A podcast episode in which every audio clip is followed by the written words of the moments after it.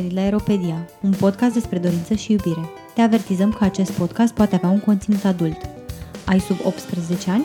Îți recomandăm Sexul vs. Varza.ro, prima platformă de educație sexuală în format video din România. Suntem George Și Kitty. Și în acest episod vrem să vorbim despre cum se construiește relația cu corpul propriu la intersecția dintre personal, social și politic.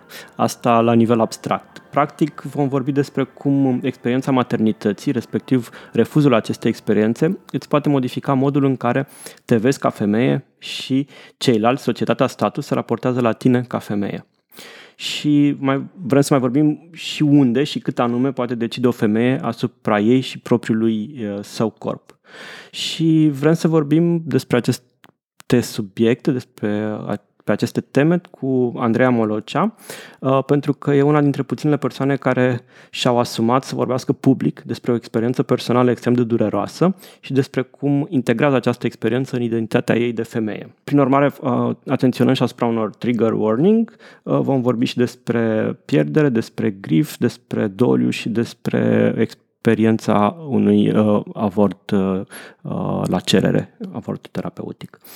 Uh, Aș mai spune că Andreea e un model pentru mine, e un model de curaj și de asumare a vulnerabilităților și eu personal o admir enorm pentru, pentru chestia asta.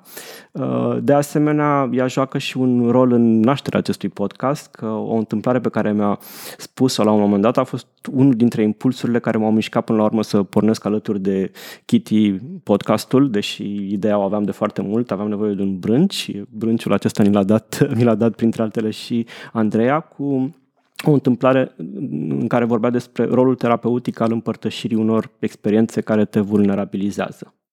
Uh, mulțumim că ai acceptat invitația noastră, Andreea. Mulțumim mult!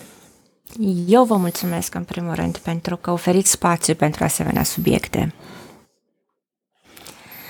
Uh. Recent ai vorbit public pentru revista Glamour și apoi pe Facebook într-o serie de intervenții video despre experiențele tale cu sarcina. Uh, experiențe care au fost în cazul tău extrem de dureroase. Și prin asta ai confruntat și ai sfidat un tabu care face ca despre aceste lucruri să nu se vorbească și cu atât mai puțin în spațiu public. Deși în cazul unor asemenea experiențe oamenii ar avea mai mare nevoie să nu se simtă singuri și să, să simtă că există altcineva care le împărtășește aceste momente. Așa este. Uh, în cazul meu, eu sunt o feme- una dintre acele femei uh, cu un parcurs uh, heteronormativ, cisgender, um, într-o relație stabilă, monogamă, uh, fericită și mi-am dorit întotdeauna un copil, adică în, um, de când mă știu cumva, eu am știut că o să am un copil și când voi decide eu să apară acel copil, acel copil va apărea și totul va, nu știu, va merge, știi? Uh-huh. Um, bineînțeles că um, fiind feministă și pro-choice, uh, uh, am avut o poziție politică, da, pentru ca femeile să aibă libertățile de a alege asupra propriului corp, dar în mintea mea, uh, vezi că asta, asta este și un subiect care nu se discută foarte mult, nici măcar din perspectivă de gen sau feministă. Uh, avortul este discutat de foarte multe ori ca fiind această alegere, da? Mm-hmm, da. Uneori, uh, avortul nu este doar o chestiune de alegere, avortul, în primul rând, este o procedură medicală. Da care, la, la care femeile trebuie să aibă acces la cerere, da, din mhm. diferite mm-hmm. motive, sau uneori acea cerere este din cauza unor probleme medicale, fie uh, fătul, fie mama. Mm-hmm. În cazul meu, cum spuneam, eu mi-am dorit, în momentul în care am rămas însărcinată, uh, toate visele, toate planurile, toate fanteziile, da, proiecțiile, care sunt niște proiecții pe care le aveai cumva despre viața ta, viitorul tău, s-au închegat, cum ar veni, în acele două liniuțe roz. Și a fost o bucurie și un copil foarte așteptat și dorit și iubit. Um, totul a mers foarte bine cu sarcina până uh, undeva la luna a patra la, la un examen de morfologie ceva n-a ieșit ok a trebuit să mergem la genetician ca să ne dea un diagnostic. Um, pentru a da un diagnostic în asemenea cazuri este absolut necesar să faci o procedură invazivă. Depinde de sarcină cât de avansată este, este se numește CVS, uh, sau uh, dacă ai undeva la 16 săptămâni, deja faci amniocenteză. Mm-hmm, da. CVS preia sample din placentă, amniocenteza ia din lichidul amniotic. Um, în urma acelei uh, proceduri am aflat uh, diagnosticul, care nu era unul uh, uh, presupu- adică nu era nimic cu sub semnul întrebării, da? Era pur și simplu Era fetița foarte mea clar. se, da, se dezvolta uh, cromozomal greșit um, și așa a început coșmarul. Și aici e cumva aici, aici s-a rupt pentru mine, pentru că eu până în acel moment uh, am avut o sarcină fără, na, fără probleme, cum ar veni, neajunsurile și neplăcerile unei sarcini, pentru că am avut uh, side effects, Da. dar uh, nu nimic care să mă facă să mă gândesc la ceva negativ. Culmea, cred că nici măcar nu eram conștientă foarte mult despre uh, astfel de pierderi. Uh, în cap la mine era, nu am în familie, nu există, nu are cum să mi se întâmple. Adică nici nu, nu știu cum să spun, nici măcar nu am, am avut ca undeva acolo în minte, o, uh-huh. știi, o mică îngrijorare sau suspiciune față de ceva, nimic. Și atunci când totul a început să meargă, coșmarul se derula, atunci am aflat, basically, cum eu îi spun, the dark side of maternity, da? Atunci am po- început coborârea mea în, uh, eu îi spun underworld, pentru că îmi place foarte mult să folosesc un limbaj uh, mm, poetic. Pe mine mă ajută foarte mult în vindecarea mea să-mi vizualizez și să creez cum ar veni un fel de, de povești. Uh, ele mă ajută pe mine să pot face să pot uh, crea un anumit tip de parcurs pentru dureri. Mhm.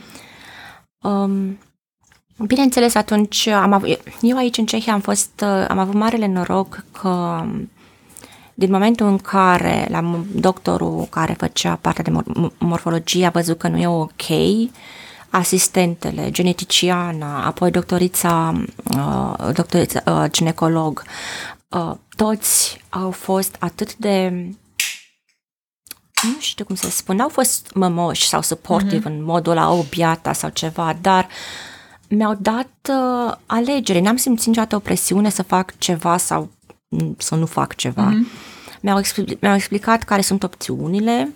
Uh, ba chiar doctorul de la morfologie când am făcut uh, CVS-ul, când am făcut testul, m-a chemat, m-a programat să vin peste patru săptămâni, iar pentru mine cât am așteptat alea cinci zile rezultatul, uh, a fost un fel de punte de speranță, știi, să mă gândesc că poate totuși uh, nu va fi nimic și poate peste patru săptămâni revin la el în cabinet. Uh-huh. Uh, astfel de gesturi și astfel de uh, ajută mult, ajută mult. Sau geneticiana care atunci când uh, mi-a dat diagnosticul și m-a chemat la cabinet, nu mi l-a dat prin telefon sau pe e-mail, doar m-a sunat să-mi spună să vin a doua zi să vorbim. Mm-hmm. Am știut că nu e rău. În momentul în care te sună doctorul și nu e asistenta, mm-hmm. nu e un rezultat pro, uh, pozitiv. Um, și a fost foarte drăguță să-mi explice, pentru că unul dintre șocurile mele a fost, am, am spus că luasem omeprazol și a, mi-a zâmbit și mi-a spus puteai să ieși heroină, nu modifică cromozomii. Uh, a fost foarte blândă, cumva mi-a făcut chestia că mi-a făcut legătura asta că orice aș fi făcut eu ca femeie, ca mamă, pentru că una dintre uh, greul unei pierderi, fie el prin avort sau prin uh, pierdere spontană, da, este sentimentul ăla de vinovăție că ai făcut tu ceva greșit. Și îți spun onest că vorba aia ei că aș fi putut să fiu, I don't know, drug addict și uh-huh. să fi născut un copil sănătos sau n-are legătură neapărat, știi? Știu Chestia că... aia pe mine m-a ajutat foarte mult după, cumva, uh-huh. mi-a, m-a ajutat să nu mă macin, să nu spiralez în vinovăție. Uh-huh. De-aia cumva ajuta foarte mult să reacțiile doctorilor. Apoi, la când am mers la doctorița de ginecolog și am prezentat analizele, le-a văzut, am văzut că se schimbă la față și s-a uitat la mine și m-a spus, ce vrei să faci? Știi? Uh-huh. Uh, nu a spus nimic. Și când i-am spus că prefer să terminăm, atunci s-a activat și a spus, ok, voi suna director de spital, mm. vedem că era sarcina, bine, mai înțeles, mai avansată și să cre- vadă care e protocolul și s-a, s-a informat cu alți doctori și mi-a făcut un plan. Deci, și a fost practic, super te-ai simțit, te-ai simțit și susținută și ai simțit că ți, s-au dat, ți s-a dat posibilitatea de a face tu alegeri pentru tine, nu s-a presupus nimic în locul tău și îmi imaginez că nimeni n-a încercat să te convingă de nimic. Exact. Adică am putut vedea pe ea că se uita la mine like, ce spun și a fost foarte rapid reacția când am spus că ok, terminăm, mergem uh, și mm-hmm. facem operația. Cum a spus că ok, gata, ne apucăm. Um, am simțit-o aproape, da, cumva, în momentele alea, am ajutat cu partea birocratică, cu internarea, cu tot. Um, Crezi că ai fi avut parte de aceeași experiență dacă ai fi fost în România? Sau ce știi din experiențele dacă ai luat contact cu femei din România care au trecut printr-un astfel de, printr-un astfel de, astfel de moment dificil? Ele au avut parte de aceleași, nu știu, interacțiuni pozitive cu personalul medical? Of, Kitty, eu am căutat mult. Unul, e atât de dubioasă perioada aceea pentru că atunci când afli din astea te duci pe internet să cauți dacă mai există oameni ca tine eu nu, cre- eu nu știam, adică nu știam, nu știam de cazurile astea în care tu la începutul trimestrului 2, luna a patra, trebuie să decizi, nu știam, adică nu, nu concepeam, pentru că tot ce știam eu așa era despre avortul la cerere care se face până la maxim 3 luni, da, legal. Uh-huh. Cam pe acolo se opreau cunoștințele mele medicale legate de avort. Nu știam că pot să pierzi copil inclusiv în săptămâna 38. Adică, nu știu, la mine în cap nu aveam foarte... Acum sunt o întreagă enciclopedie de... Cum, legate de pierderi. Deci pentru, sunt doxa. Cumva pentru mine, în experiența mea, bă, mă rog, eu am avut nefericirea, dar într-un fel a fost și șansa mea să fiu mai pregătită pentru uh-huh. că eu am avut în apropierea mea cineva care a pierdut o sarcină în 8 luni.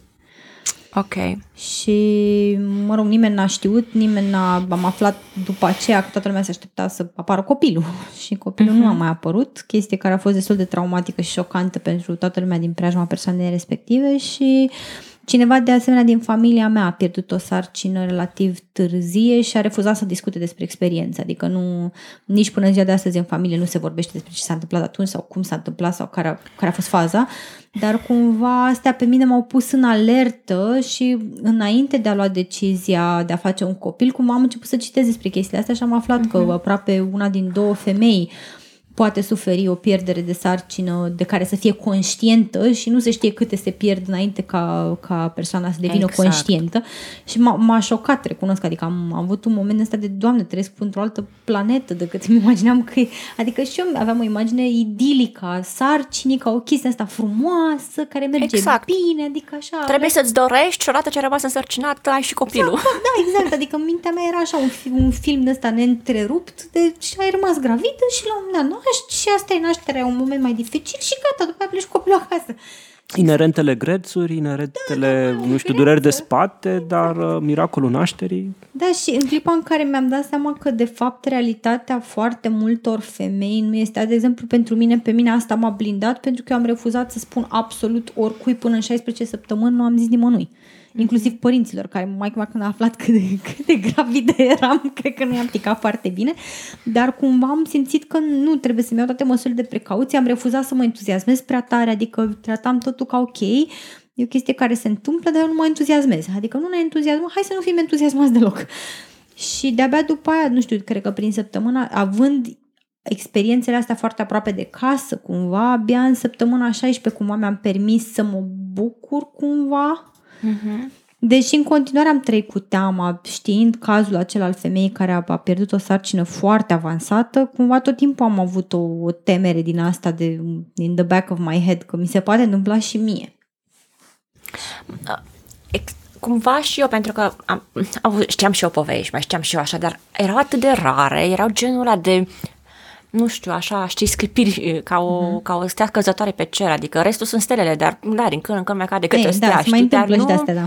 Exact, dar era ceva atât de departe, atât de rar, atât de, pf, nu știu, adică chiar genul ăla de, de ghinion masiv, nu știu, în cap la mine nu aveau, um, nu erau numerele sau nu știam statistica, nu, da, nu eram da, da, da. atât de familiară să-mi dau seama că uh, pur și simplu ți se poate întâmpla. Uh-huh. Și e și un șoc existențial, da, pentru că nu e, adică mi s-a dat lumea peste cap nu doar pentru că am pierdut copilul, nu doar pentru că am pierdut un tip de viitor, da? dar am pierdut încrederea în acel 0,0 nu știu cât la sută o să ți se întâmple. Da. Pentru că la mine a fost o șansă de genul, nu știu, una din 13.000 de sarcini sau ceva de genul. Da? Uh-huh. E, e, și, iar analizele mele tot genetic, ai pur și simplu a fost ghinion. Mm. Iar ideea de a, de a opera cu ideea de ghinion, cu o chestiune atât de dureroasă și e, e, e nebunitoare, pentru că ajută mult de obicei să poți procesa o durere sau o traumă, să încerci să-i găsești un fir logic. Da. Iar la o moarte înainte de naștere, e foarte greu să găsești fir logic. Mm. Și mai ales un tip de ăsta de ghinion, așa, just random, pur și simplu random, e o loterie, e pur și simplu e o loterie genetică. Uh, eu mi-am creat așa în cap la mine o, o poveste, îmi place să spun că fetița mea a fost un pic mai creativă decât trebuia și a încercat ea niște combinații și nu prea i-a ieșit. Mm. uh, îmi place să o, să o consider așa un fel de mm, mai, mai, mai, mai zvârlie decât ar fi fost cazul. Mm. Uh, e modul meu de a încerca să procesez și e foarte ciudat să uh, fiu această feministă pro-choice, uh, îmi spun eu chiar radicală și să vorbesc despre totuși un, uh, un fetus de aproape 6 cm, să-i spun fetița mea, da? Dar atunci am învățat, cu ocazia aia am învățat și o altă chestie, unul că um, în anumite dureri nu trebuie să fii steag politic, și că eu trebuia în momentul ăla să caut în sinea mea să dau un nume durerii, să-i spun pe nume ce este și să-mi spun mie că eu mi-am pierdut copilul și că eu sunt mamă. A fost foarte ușurător pentru mine să-mi mm-hmm. să numesc. Cred că a numi și cuvintele și modul în care dai, dai uh, o coerență poveștii la tine în cap poate ajuta și poate curăța mult în doliu de după. Chiar asta vreau în cazul să... meu m-a ajutat, da. Chiar asta vreau să te întrebăm. Ce tooluri ai simțit tu că ai la îndemână pentru a trece prin experiența asta? Ce, ce te-a ajutat? Ce ai descoperit de la alții? Mm-hmm. Au fost chestii pe care le-ai încercat și care n-au funcționat în cazul tău? Um, Bun, deci eu, în momentul în care m-a sunat doctorița și mi-a spus vină mâine dimineață să vorbim, geneticiana, eu am știut clar că nu e ok.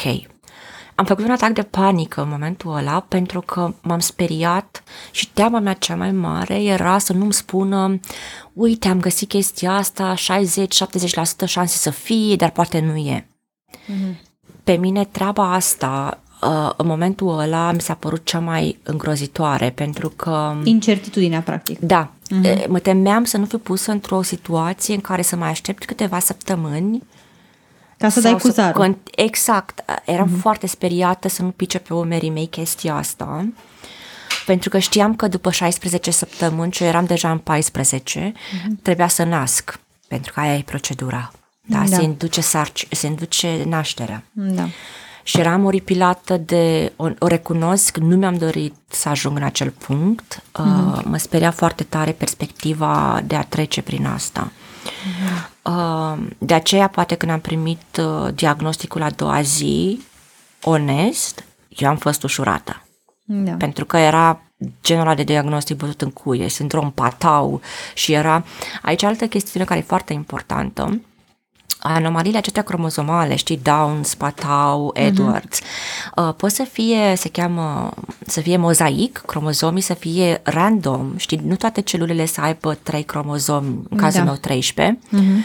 ci pur și simplu să fie random, ceea ce înseamnă că acel copil la care se naște poate să fie, să aibă mai multe șanse să trăiască mai multe zile, mai multe ore, sau ceva genul, mm-hmm. sau în cazul, de exemplu, cu copiilor cu sindrom Down, să fie cât uh, mai uh, tipici, știi? Mm-hmm. Yeah. Uh, dar în cazul meu a fost uh, trisomie 13 completă, ceea ce însemna că toate celulele mm-hmm. se dezvoltau cu 3 cromozom 13. Mm-hmm.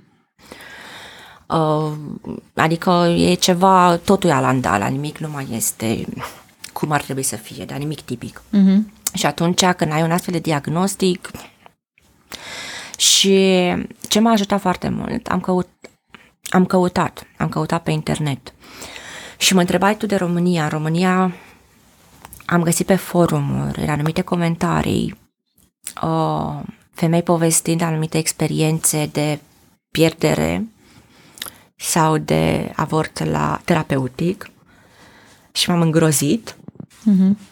Pentru că era o traumă, experiența lor medicală a fost o traumă.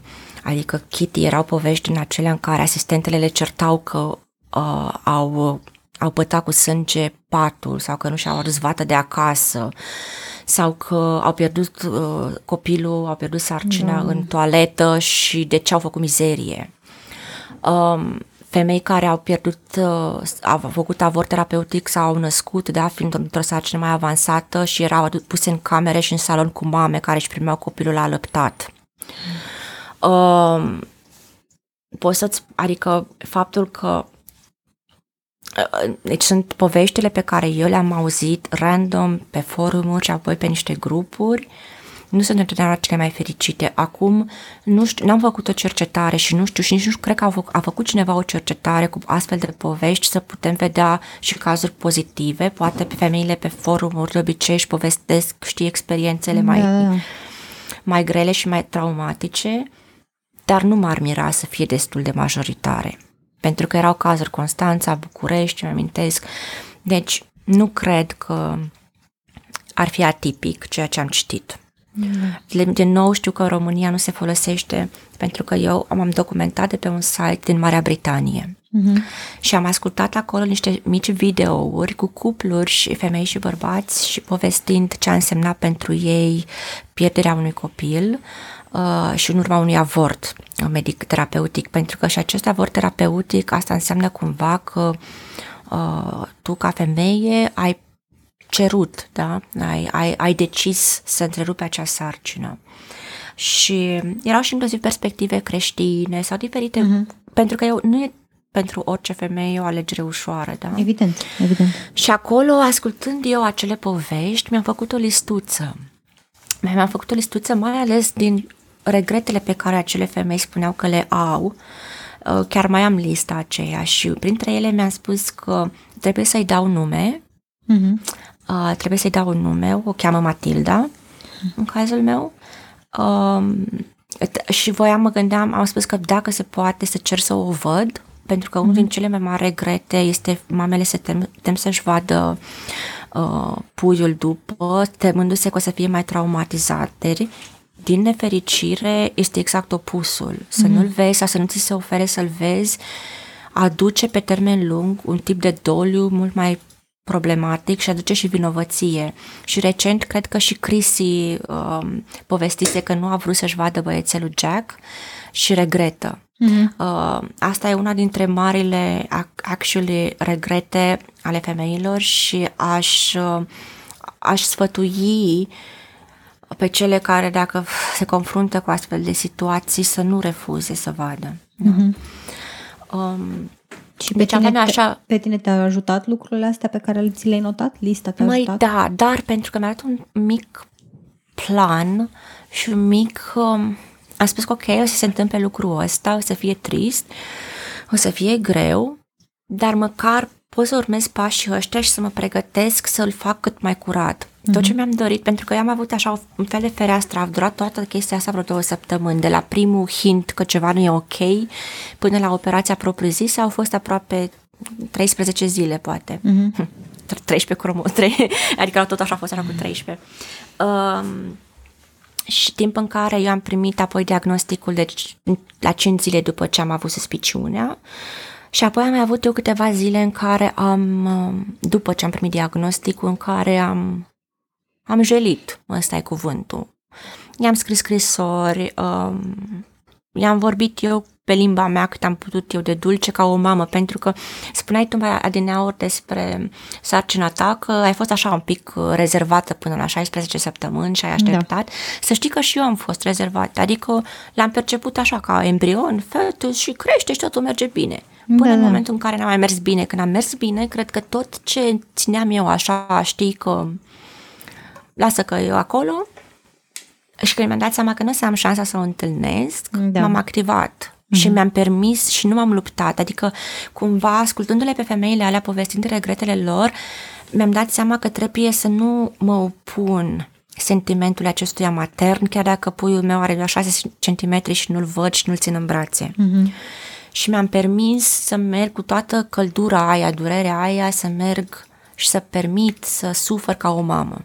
Mm. Nu am simțit că e nenatural, nu am simțit că e ciudat, nu am simțit, adică am, am lăsat-o să curgă, știi? Mm-hmm. Am încerc, de-aia cred că mi-am dorit foarte mult să procesul acesta de doliu să fie curat, atât mi-am dorit, pentru că știam că dacă las uh, gunoaie și opresc chestii, o să îl prelungesc și o să fie mult mai nociv. Mm-hmm. Pentru că lucrurile astea, dacă nu le lași să curgă cumva, ele atacă. Nu, nu știu, sunt așa tot timpul îmi place să vindec și îmi place să fiu, încerc să fiu blândă, cu toate că nu am fost, uitându-mă în spate acum după 2 ani, cred că ar fi fost loc să fiu mai blândă. Eram, am fost foarte ironică, foarte ironică mm-hmm. o perioadă și foarte sarcastică și am făcut glume proaste. Mm-hmm. Era modul meu de a coping with it. Dar asta, la tuluri asta m-a ajutat. A, și ce m-a ajutat e să îmi găsesc eu un mic ritual m-a ajutat să scriu, cum am spus, să-i scriu scrisori, să, mm. să jelesc, să las totul să, să se manifeste și m-a ajutat să-mi fac cutiuță. Pentru că, fiind atât de mititică, eu nu am acum să o mormântez, nu se poate, știi, adică nu ai un proces de înmormântare sau de... Da. Nu ai ca la o moarte normală, știi?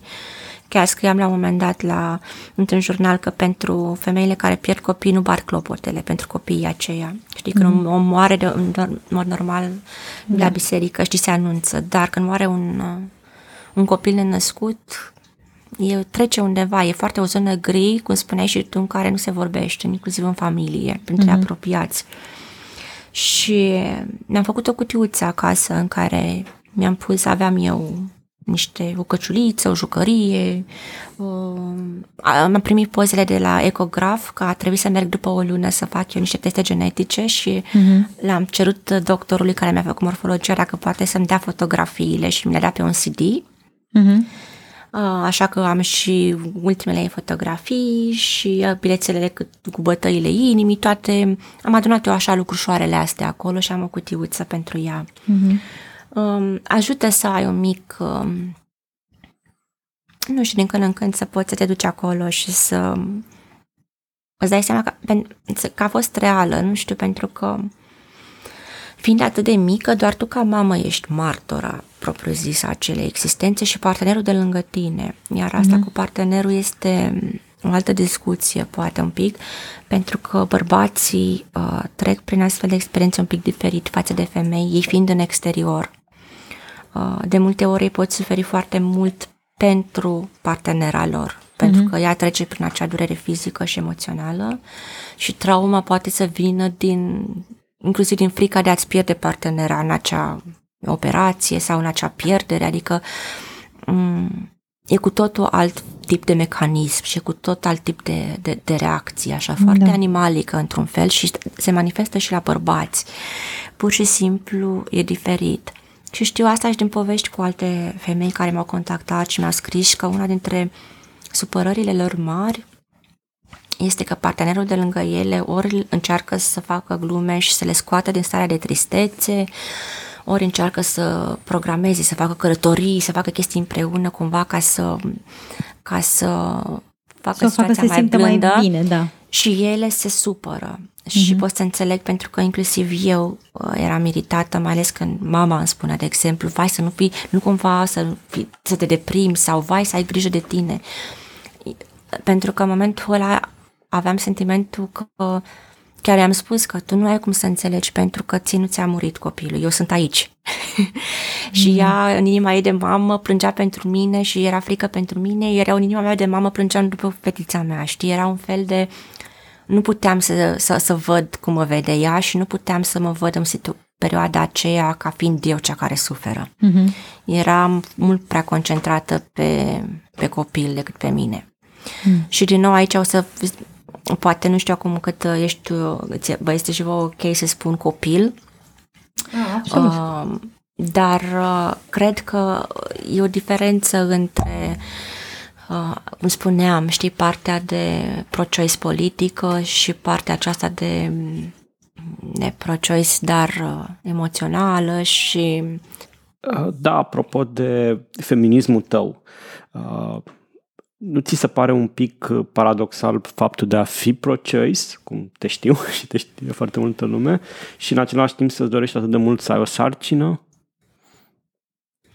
și să vorbești despre, despre făt ca despre un copil, ca despre un... Mm-hmm. Păi, uh, viața e un paradox. Se pare că poți să mori înainte să naști. Așa că putem permite și acest paradox în care să fii pro-choice. Um, să numești acel copil pierdut copil și să fii pro-avort.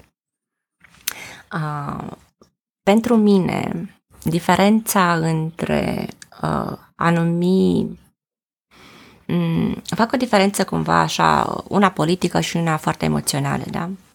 Politic, da, este un embrion, se dezvoltă într-un făt, fă, fă, fă, fătul se dezvoltă într-un făt, se naște, da? O să fie un pui. Mm. Atunci când ești emoțional implicată, se schimbă un pic lucrurile. Cum spuneam, pentru mine, în procesul meu de vindecare, a trebuit să spun, asta e fata mea, o cheamă Matilda, eu sunt mama ei. Ea nu a apucat să se nască. Pentru că asta e povestea. Și eu în cap la mine, dacă aș fi fost feministă și aș fi spus că acesta era doar un fetus de uh, tehnic, avea 5,6 cm, bătăi de inimă 187, aia era tehnic. Dar practic nu a fost aia. Practic a fost copilul pe care l-am așteptat 32 de ani. Uh, practic a fost copilul mult visat în care toate proiecțiile mele și ale partenerului meu au fost. A fost copilul pentru care noi am schimbat apartamentele ca să avem, să-i facem cameră. Practic, aveam perdele cu hipopotam la geam pe care le-am dat când am jos, când am primit diagnosticul. So, practic, ea nu era un fetus de 5,5 cm, 5,6 cm, era un copil. Mult așteptat și mult dorit. Și asta e o chestie pe care dacă feministele nu au scris-o pentru că, și spun asta pentru că nu am întâlnit încă în literatură, dar poate ar trebui să o scriu eu la un moment dat, este că una dintre marile chestii care fac diferența este dorința.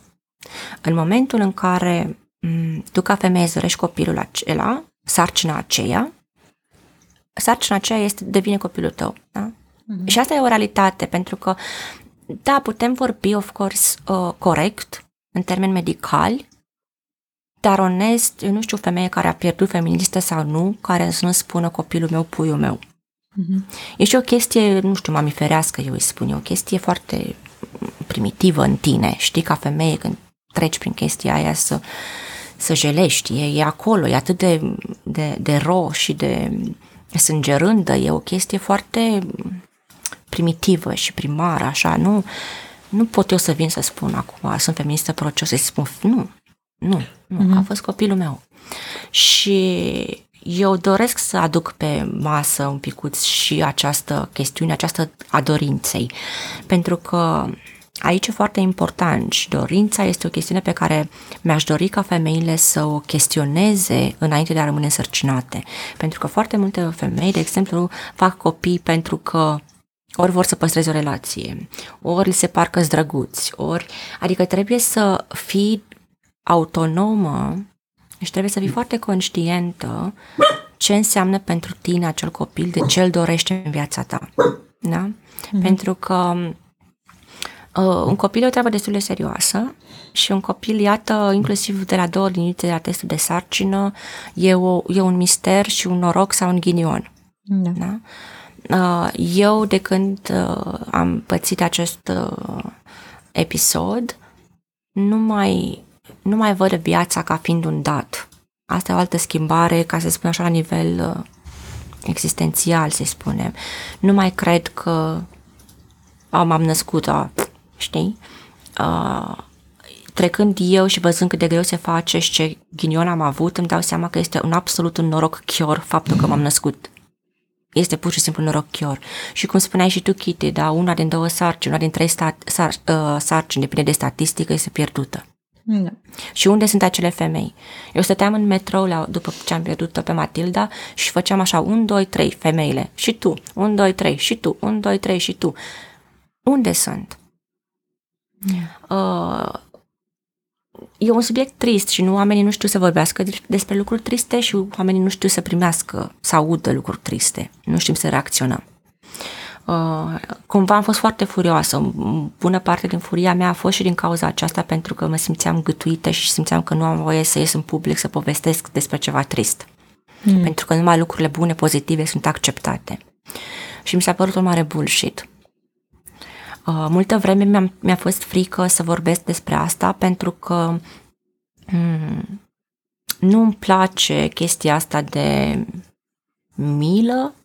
Uh, eu nu m-am considerat și nu mă consider o victimă. Adică mi s-a întâmplat un lucru trist, foarte trist, dar eu, mă consider, eu eram fost fericită, adică eu, eu sunt o femeie fericită și sunt o femeie împlinită. Învăț să fiu o femeie împlinită. Uh, pur și simplu lucrurile triste se întâmplă în viață, pur și simplu lucruri uh, crunte se întâmplă oamenilor care sunt ok, uh-huh. adică nu trebuie să fii criminal ca să treci prin dureri. Bine, pe... N-are treabă, știi, partea aia de moralitate, știi? N-are treabă, păi, lucruri rele se întâmplă oamenilor buni. Mie mi-a plăcut eu... foarte mult ceva ce mi-a spus terapeutul meu, pentru că țin minte că și eu la un moment dat m-am dus și am zis cât de mult detest acest sentiment de milă uh-huh. și uh, când oamenii zic că am e milă și uh, terapeutul meu de la vremea respectivă mi-a se uitat așa foarte mirar la mine și mi-a zis, ok, dar de ce să respingi mila? Pentru că ce e mila de fapt? E empatie, înseamnă că celălalt e alături de tine în durerea ta și vrea să-ți fie alături în felurile în care poate. Și cumva uh-huh. mi-a, mie mi-a schimbat foarte mult perspectiva în clipa în care mi-a pus, pentru că și eu priveam mila ca pe ceva nu-l vreau, știi, nu, nu-mi da mie uh-huh. chestia asta, țineți-o tu ție. Uh-huh. Uh-huh. și după aia nu mi s-a mai părut, am ajuns să o privesc dintr-o dintr-o cu totul altă perspectivă și cred că m-a ajutat și pe mine în câteva momente dificile. Mm-hmm. Uite că îmi dai de gândit. Um, treaba asta cu mila, de ce mie nu-mi place, este unul că o simt uneori fake, asta poate mm-hmm. din cauza online-ului. Da, se uh, poate. Doi, mm-hmm. o simt că oamenii nu știu ce să spună și atunci spun așa o chestie. Uh-huh. Și cred că simțeam că e o fel de chestie de superficială, îți trimit așa, o, o te îmbrățișez, îmi pare rău, ce poveste tristă. Uh-huh. Când eu cu toate, eu, mi se părea că nu sunt auzită de fapt. Când ei îmi spun că e o poveste tristă și că le e de mine, mi se pare că nu auzeau de fapt de ce spuneam acolo. Da. Pentru că eu, nu, eu când exprim anumite lucruri acolo, pot să exprim niște lucruri, de exemplu, despre moarte, pot să niște înțelegeri pe care eu le-am avut în călătoria aceea și mi se pare că oamenii se blochează atât de tare că povestea aia e tristă, încât nu mai înțeleg. Adică omit, de fapt, alt mesaj despre tristețea aceea. Pentru că eu nu vin să spun, uite ce poveste tristă, nu, eu vin să spun ce am înțeles din ea sau uh, cum doare sau de ce ar trebui să modificăm X ori Y, știi? Și cumva mi se pare că e un fel de distorsionează, știi? Distorsionează mm-hmm. ce aș vrea eu cu adevărat să ajungă la oameni. Da. Dar mi-am dat seama că singurul moment, singura chestie care mă poate ajuta să trec peste asta e să vorbesc din ce în ce mai mult despre, pentru mm-hmm. că de la un punct încolo oamenii se vor plictisi să tot vină, știi? De la un punct încolo, cred că dacă eu vorbesc mai mult sau alții vorbesc mai mult, se normalizează. Nu mai este șocul ăla, oh, ce poveste tristă. O să fie, a, uite, încă o femeie care a pățit. Știi? Adică, make it normal. Just make it normal. Da. Că nu știu, e și chestia asta tu, că viața aceasta, nu știu, totul e frumos și curcubeie și da, din când în când ești și mergi la terapie. Măi, dar nu, dar lucruri grele se întâmplă în viață, da? da. Uite, îți mor copii, îți mor copii născuți, nu? Despre ce vorbim? Adică sunt pe un grup de femei, un grup pe care nu doresc niciunei femei să fie, știi? Din astea cu copii pierduți, sarcini sau copii um, născuți pierduți la șapte, opt ani. Păi, despre ce vorbim? Da? Viața nu e o garanție a fericirii și viața da. nu e dată să, dată să fie trăită. Și cu ce vine la pachet? Nu? Mm-hmm. O iei cu ce vine și de aia, de aia spun, e un mare noroc, așa, dacă, așa că dacă mie mi s-a dat asta, e ok, o iau. Mm-hmm. Și pentru că sunt eu această tocilară care îmi place să facă categorii și să teoretizez lucruri, fac și teorii despre asta. Nu? disec și eu ce mi se dă. Dacă mi se dau din astea, din astea disec. N-am cum să disec lucruri. Care nu ți se dau, da, corect. Exact, adică fără ai din ce ai. Asta am, asta spun. Că eu vorbeam și de, de chestia asta cu maternitatea, ea spun de dorință, știi? Că eu cred că o femeie care își dorește un copil și ajunge să-și găsească și partenerul, să spune, pornește pe această, această călătorie a maternității, da? Mm-hmm. Ei, odată ce ai intrat, eu îi spun pădurea, că odată ce ai intrat în pădurea asta și spui, gata, încercăm, știi? Mm-hmm. Și se întâmplă. Trec lunile și nu rămâi însărcinată. Trec ani și nu rămâi însărcinată. Rămâi însărcinată din prima și, uite, are patau și pierzi. Uh, Ol, sau uite, rămâi însărcinată și naști un copil viu și sănătos. Uh-huh. Toate acestea sunt opțiuni ale, odată tu ce ți-ai spus vreau un copil, ai deschis o poartă spre o lume, este, un, este un declic, uh, mie îmi place, operez mult cu arhetipuri, dar este un arhetip în care pleci din uh, arhetipul de Virginei, de Maiden, și mm-hmm. pășești în arhetipul maternității, mamei tu psihic ești pregătită și faci niște schimbări care nu sunt nu sunt așa ca la un cub Rubicon, știi? Nu, nu, nu, nu. Odată ce ai intrat pe ușa aia, that's it. Eu după ce am pierdut sarcina aia, eu chiar dacă nu am un copil să dovedesc că sunt mamă, deci eu nu am obiectul maternității, eu nu mai sunt femeia care am fost înainte. Eu nu mai sunt psihica aia, pentru că eu călătoresc, eu îi spun de dark side of maternity. Din nou, nu am concepte, așa că mi le inventez. Și eu îi spun de dark side of maternity. Și eu cred că prin pădurea asta, femei care pierd, femei infertile, călătoresc prin partea asta întunecată, iar femeile care au copii trec prin procesul de maternitate cu obiectul dorinței în brațe. Uh-huh. Și cred că ambele procese sunt la fel de transformatoare. Da? Tu ai un copil viu și sănătos și se transformă, te modifică. Da. Uneori te lupți împotriva acelor modificări pentru că te surprind, poate nu le vrei, poate ți-e dor de cea dinainte. Mm-hmm. Deci treci prin toată această bătălie cu tine care te, te, te arde, te transformă, te transformă în, ce, în altceva, pentru că asta face maternitatea. Eu fa- trec prin același lucru, but on the reverse. It's an yin and yang, știi? Da. Chiar vreau să te întreb fix de experiența, de călătoria asta prin experiența maternității fără a avea copil. Uh-huh. Și, uh, și spui că aproape oricine, poate, poate o femeie să scape aceste experiențe a maternității dacă nu-și dorește un copil, dacă nu are un copil?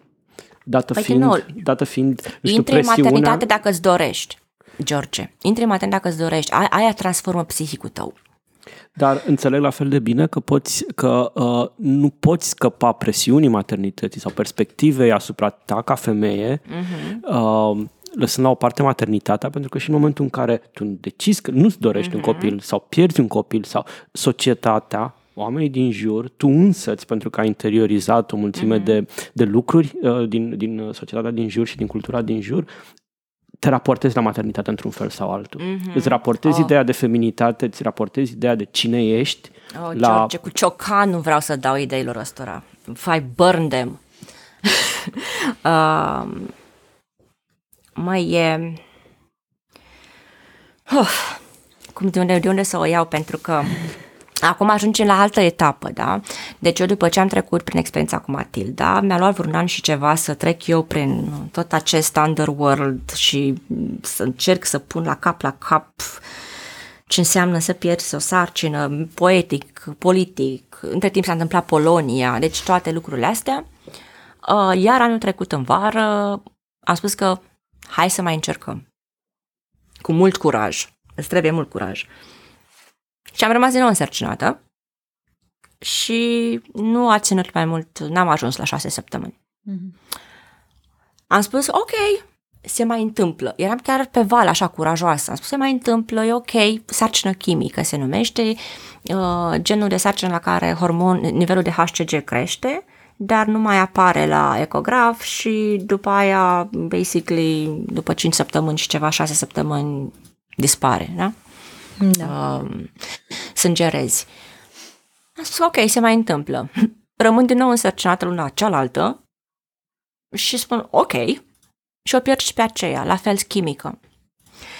Uh, ei, ultima a treia nu a mai fost nici ghinion, nici se mai întâmplă, nu a fost nici am pierdut un copil, asta era și cumva important, a fost am pierdut toți copiii. Și am intrat într-o fază în care, pentru prima oară, mie mi-a venit în cap ideea că s-ar putea să nu fiu mamă. Și aici, George, apare chestia ta, pentru că eu până în august anul trecut nu cred că am înțeles cu adevărat presiunea uh, patriarhală, eu o să-i spun în continuare, că patriarhat nu înseamnă doar bărbați, știm cu toți, înseamnă și femei care au internalizat, a maternității. atunci mie mi s-au deschis ochii și mi-am dat seama, cu tot feminismul meu radical, cu tot toate experiențele și pierderii Matilde și nu știu ce, eu nu am chestionat și nu m-am gândit nicio clipă că nu aș putea fi mamă. Era o chestie acolo, eu nu, nu știu, era și a trebuit din august să mă întorc și basically eu îi spun că îi dau cu ciocanul. Am intrat cu buldozerul în chestia asta mea și m-am întrebat, ok, îmi doresc un copil. De unde vine dorința? Ce-i dorința asta? Și nu am un răspuns încă, pentru că încă sunt în faza aceasta și încerc să adun și perspective filozofice asupra dorinței, dar și perspective neurochimice, pentru că dorința asta nu cred că e doar culturală, nu cred că e doar politică sau presiune, cred că este și o chestiune de biologie, Poate, adică e o, e o combinație și cred că atunci când, ca la chimie, știi, când se adună mai multe elemente, cu atât dorința e mai năucitoare, da? Bineînțeles, cultura joacă un rol absolut important, știi, adică nu cred că e o chestiune mai biologie sau cultură, eu cred că e un dans între mai multe elemente mm. care pot determina femeile să-și dorească un copil. La urmă urmei sunt și drăgălași, adică pe mine inclusiv partea de drăgălășenie m-a atras și îmi doream mânuțe, picioruși, eram înnebunită. Pentru mine dorința asta de a avea copil, pentru mine a fost năucitoare și eu sunt, trebuie să mă țin tare când vine peste mine pentru că mm, nu, nu, nu sunt rațională. Pentru nu mine, sunt rațională. Pentru mine a fost o experiență foarte, foarte diferită și amuzantă pentru că mm. eu um, am nu am putut să suport copii lângă mine foarte multă vreme. Nu-mi plăceau deloc. Nu-mi imaginam că o să fiu vreodată mamă. Îmi doream să adopt copii, dar dintr-o, uh-huh. dintr-o postură foarte ideologică și rațională. Adică nu aveam o înclinație față de a avea, a avea copii, până uh-huh. când nu am ajuns să stau foarte mult în preajma unui copil. Uh-huh. Și cumva mi-am dat seama cum se naște, mă rog, oricum teoria mea era că nu trebuie să fii rudi cu cineva biologic ca acel om să-ți fie familie. Exact. Și mi-am dat seama că ajunsesem să privesc acel copil ca fiind ruda mea, uh-huh. deși nu, nu neapărat ca un copil, adică nu știu dacă aveam sentimente neapărat materne față de el. Uh-huh. Și apoi, uh, mă rog, când l-am cunoscut pe, pe soțul meu, cumva am avut o înțelegere că el își dorea foarte mult un copil biologic, iar eu îmi doream foarte mult să adopt. Și am zis, bine, hai să facem, uite, să fie la, să cădem la pace, să facem un copil biologic și după aia adoptăm. Uh-huh. Și eu am intrat în toată experiența maternității fără a avea vreo convingere înspre această experiență în sine.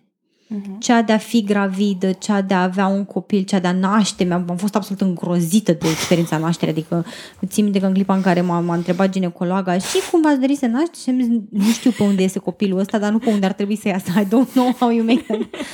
Este pe oriunde, dar nu, da, da, da. nu pe Te înțeleg, nici eu, nici eu în, în continuare n-am o, n-am, n-am, o, n-am o opinie bună despre naștere. Da, da. și, și în clipa, și am, am avut o frică reală și foarte puternică, eu având și episoade depresive cronice mm. și foarte îndelungate, am avut o absolută groază de depresia postpartum.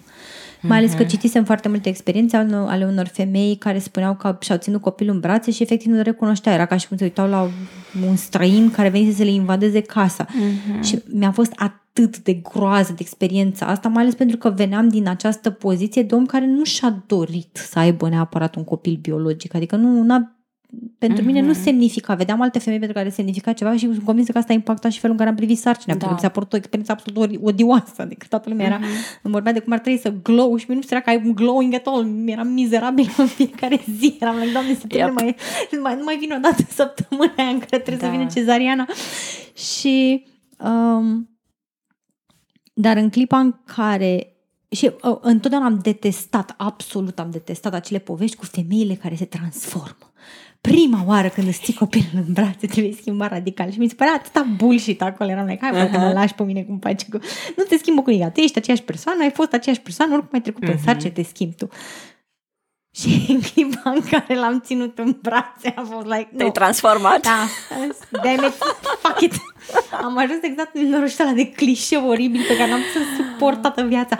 Brusc au început să mă intereseze cărțile de parenting, vreau să citesc yeah. articole. Talking about karma is a bitch. Da, karma was an absolute bitch there. Whooped my ass. Și mi s-a părut foarte straniu, tocmai pentru că eu n-am, adică gluma noastră în familie era că bărbatul meu era de crip care se holba la copii altora și eram like, frățioare, mm-hmm. nu te mhm. mai holba la copii altora, o să-și facă oameni, adică în general suntem într-o societate în care oamenii să perceapă că este social acceptabil ca bărbați să fie mămoși. Da, da, da. Și eram like, te văd ăștia că te holbezi la copiilor and they get a wrong idea, la potolește-te. El mă trăgea către magazine, se uite la șoșonei, la nu știu ce și eram like, hai frate mă lași, niște textile, give me a break. Mm-hmm. Adică era mult mai rece și mai nedetașată de întregul proces și de tot ce înseamnă ideea de maternitate până în clipa în care m-a lovit efectiv ca o bâtă după ceafă și m-am uh-huh. trezit la realitate și ți minte, cred că, nu știu, la vreo săptămână de la naștere, ți minte că stăteam cu, cu el pe canapea și țineam copilul în brațe și ți minte că m-am întors către el și am zis nu știu cum să zic, te iubesc enorm de mult, dar dacă se scufundă barca, you're drowning, my friend. Ia-ți gândul. Oh.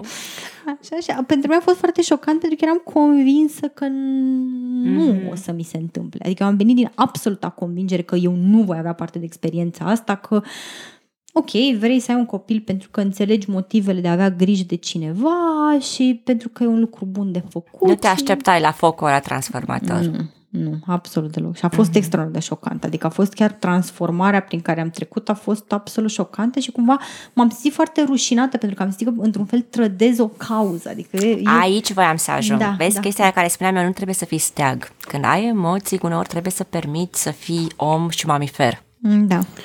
La, la mine e foarte simpatic că sunt și de partea cealaltă, nu doar a patriarhatului, și, și, al, și al genului, că sunt, sunt și bărbați. Eu nu mi-am dorit niciodată copil și uh, sunt alături de soția mea care nici ea nu și-a dorit copil.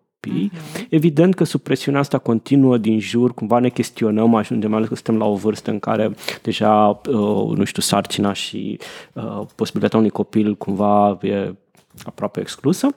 Uh-huh. Și ne chestionăm decizia, deși, cum spuneai tu, apropo de dorință, noi nu ne-am dorit un uh-huh. copil, dar apropo de acțiune transformativă, fiind, nu știu, cumva în familia lui Kitty, fiind, fiind o familie un pic mai mhm. mare, așa, în momentul în care s-a născut copilul lui Kitty, și eu cred că am resimțit o, o, o, o emoție transformativă, da, mm-hmm. da, și îl percep cum cu drept copilul pe care nu l-am, uh, nu l-am mm-hmm. avut și uh, nu o să-l, n-o să-l am altfel decât așa.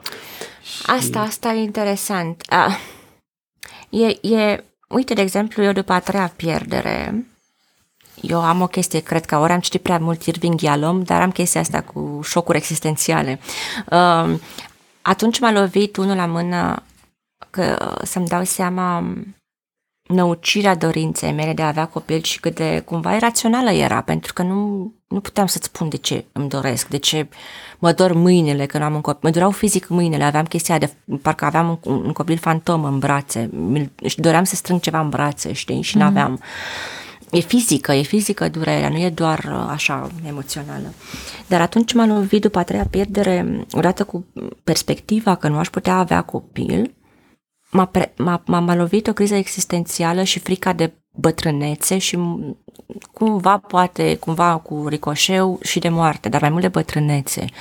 De faptul că voi fi singură, de faptul că atunci, și întotdeauna mi-am dorit că, am gândit că sunt o femeie progresivă, feministă, radicală, whatever. Mm, nu am crezut că vreodată că o să mă lovească atât de profund și atât de animalic chestia aia cu o să fiu bătrână și nu o să-mi aducă nimeni o cană cu apă. Mm.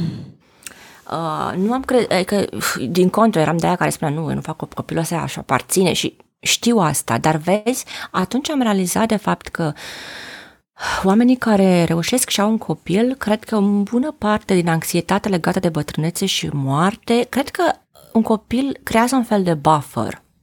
Și cred că îți dă oportunitatea ție ca om, ca mamifer, mi-e place foarte mult partea de animalică de mamifer, da?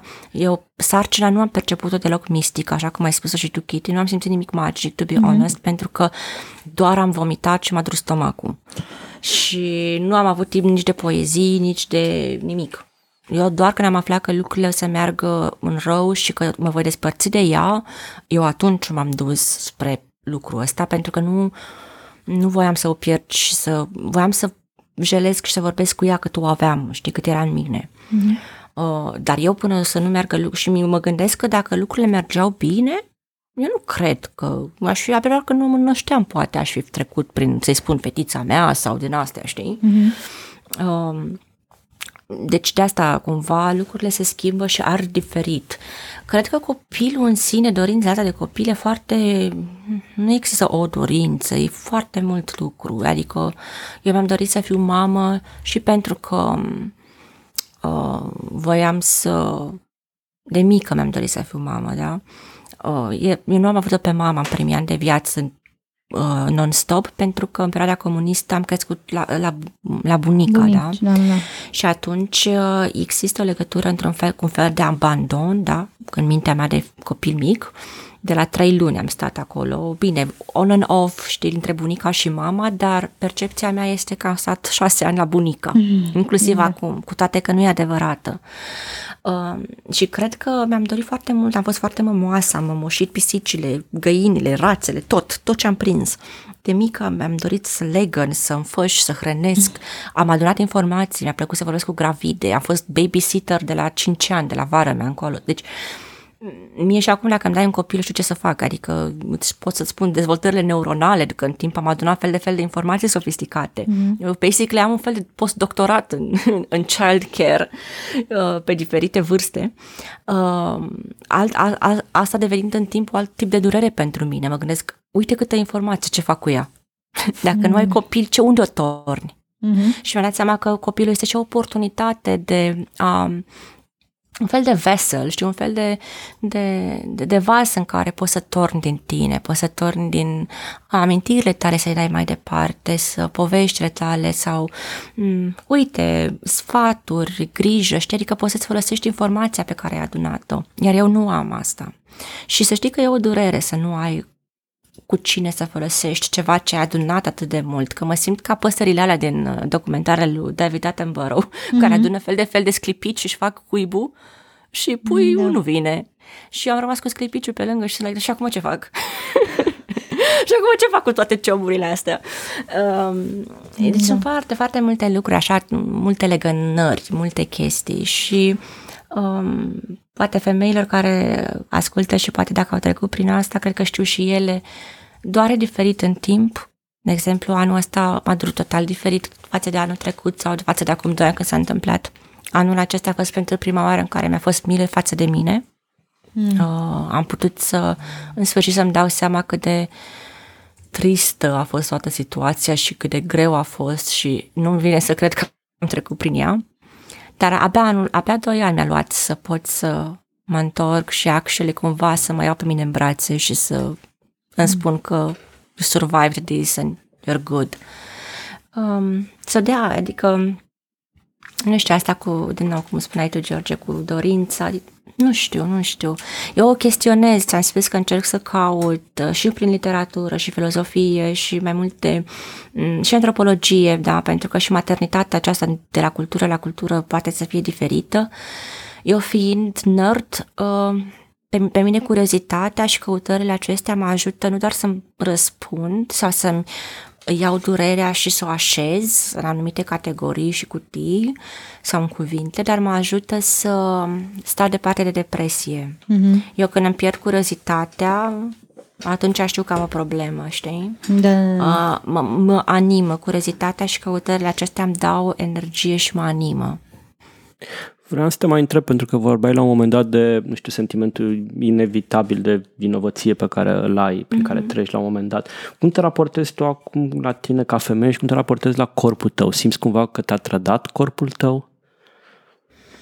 Uite că nu. Nu, eu am fost la polul opus, din contră mi-am dat seama cât de magic e corpul meu, pentru că mi-era milă de el și chiar am scris foarte am în jurnal din săptămâna aceea încă când mai eram cu ea însărcinată și îi spuneam că dă drumul. mi-am dorit mult la un moment dat să am avort spontan. Am avut chestia, mă gândeam, just let her go, știi? Um, nu mai, corpul meu a făcut tot ce trebuia, știi? Adică i-a dat tot ce trebuia. Chestia asta de cromozom e o chestie de noroc. Corpul meu a făcut placenta bine, totul s-a dat, am hrănit-o, a lucrat, mi-a modificat, mi-am pins organele, Kitty știe, da? Uh, Sân, totul, am alunițe din cauza ei de la hormoni, schimbări hormonale, deci corpul meu a fost o mașinărie și un aparat absolut minunat și mi-a fost aliat și și m-a vindecat rapid, corpul te vindecă mai repede decât ți se vindecă durerile și inima, știi? Uh, nu, am rămas cu un respect, poate și pentru că am privit atât de tare, m-a zguduit atât de tare faptul că poți să, să pierzi un copil, știi, în așa manieră, ți-am spus că am fost foarte, am avut un fel de awakening, chestia asta, că e un mare noroc faptul că sunt și că as long as I'm alive și pentru că, nu știu, s-au aliniat planetele și m-am născut vie, I owe it to myself și, to, și, pentru, și I owe it to my daughter ca eu să fac călătoria asta, să mă descoper cât mai mult pe mine și pentru că am capacitatea asta să spun și altora ce văd în călătoria aceasta și să fiu cât mai eu posibil, uh, fac patriarchy, fac the culture, I need to push everything aside and just find myself. Mm. Pentru că that's, I feel like that's what I owe it because I'm alive. Și slowly but surely I feel like I'm doing, I'm going into the right way, știi? Nu am concluzii, am foarte multe lucruri pe care țin deschise. Uh, sunt curioasă la anul cum o să mă doară, din ce unghi o să vină durerea și ce o să-mi spună. Adică eu sunt deschis așa să vină foarte multe lucruri spre mine. Sper, tot ce îmi doresc este să trec prin proces terapeutic pentru că încă fac terapie, ca să-mi țin ochii deschiși, să pot vedea mm. și să pot cumva mm, nota, știi ce văd. Știi, mă simt ca un turist câteodată când, uh, chiar așa mă simt câteodată, simt că mă duc într-o țară străină când uh, e doliul ăsta și gust, știi, mâncăruri, văd monumente și scriu așa un fel de ghid al ceea ce văd și nu știu. Pe moment chestia asta mă alină. Și, nu știu, suntem convinși, de aceea te-am și invitat în podcastul ăsta, că a vorbit despre lucrurile astea îi poate alina și pe alții în măsura în care experiența aia despre care de, nu se vorbește, care de cele mai multe ori tabuie, cumva împărtășită și se pot regăsi în, în ce spui sau în ce ai resimțit Și tu. ce aș mai vrea să spun înainte să poate să încheiem, cred că vorbim de ceva timp și nu vreau să vă dau mult de muncă.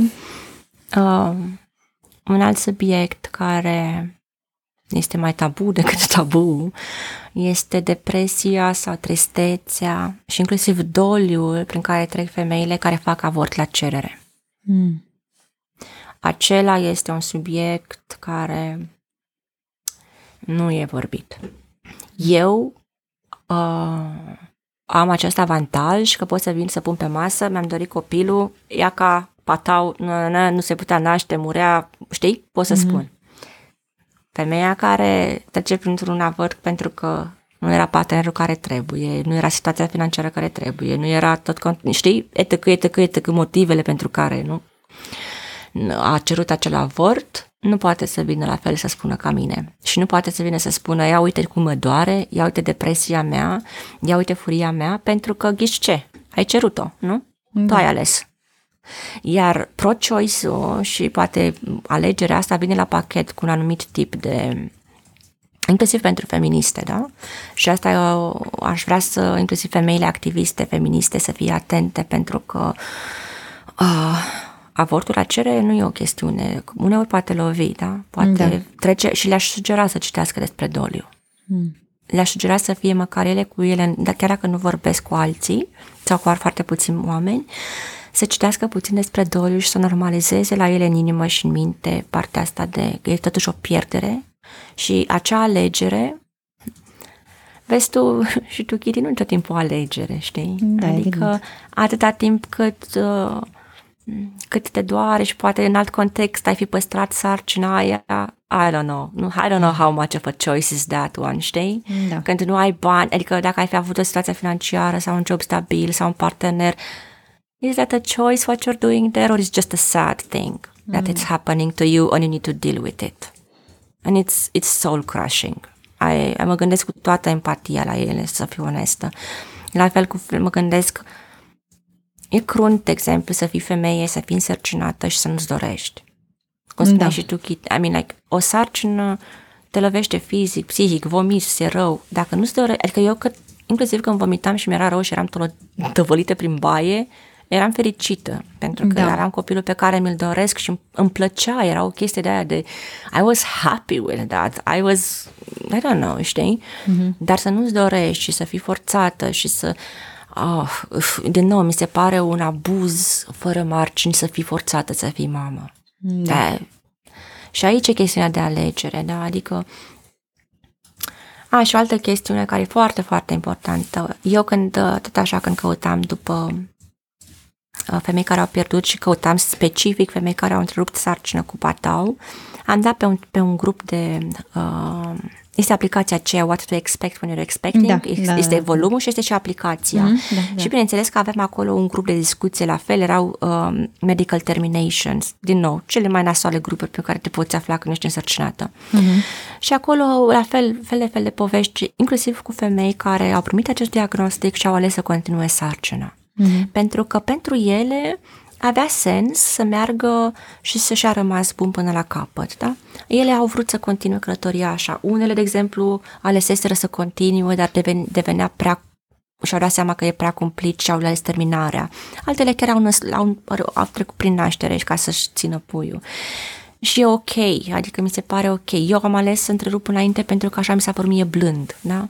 da. Și am făcut pentru mine și ce am crezut eu că e ok pentru, și pentru puiul meu să nu lasă să dezvolte mai mult până o să o doară sau să aibă efecte. Da. Deci fiecare, și asta mi s-a părut frumos când am citit, mi-am dat seama, that's what choice looks like, când fiecare, eu le spun mame, da? Femei care și-au dorit un copil și l-au avut acolo, că l-am văzut la ecograf, cu mânuțe, cu nas, cu de toate, chiar dacă da, avea doar câțiva centimetri, da? Uh-huh. Pentru mine era puiul meu și am putut alege fiecare cum să ne despărțim de el. Da.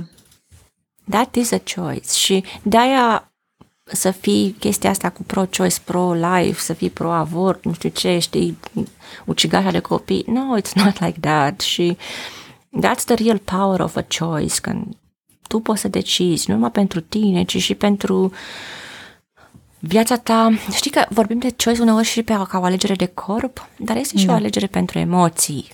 Evident. Este și o alegere pentru emoții și pentru alte lucruri care sunt acolo în viața ta de femeie, știi? Mm-hmm. Noi îți mulțumim enorm de mult că ai fost alături de noi și că am avut ocazia să, să discutăm un subiect atât de meaningful și de important, mi se pare mie. Eu sper că v-am răspuns la întrebări, că mi se da. pare că am vorbit atât de mult. Nu, nu, nu, chiar, chiar uh, îți mulțumim enorm de mult, mi se pare că, că a fost exact ce trebuia să fie.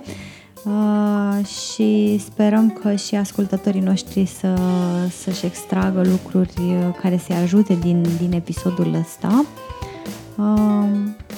Vă mulțumim și îți mulțumim și ați fost alături de noi, George și Kitty, la Aeropedia.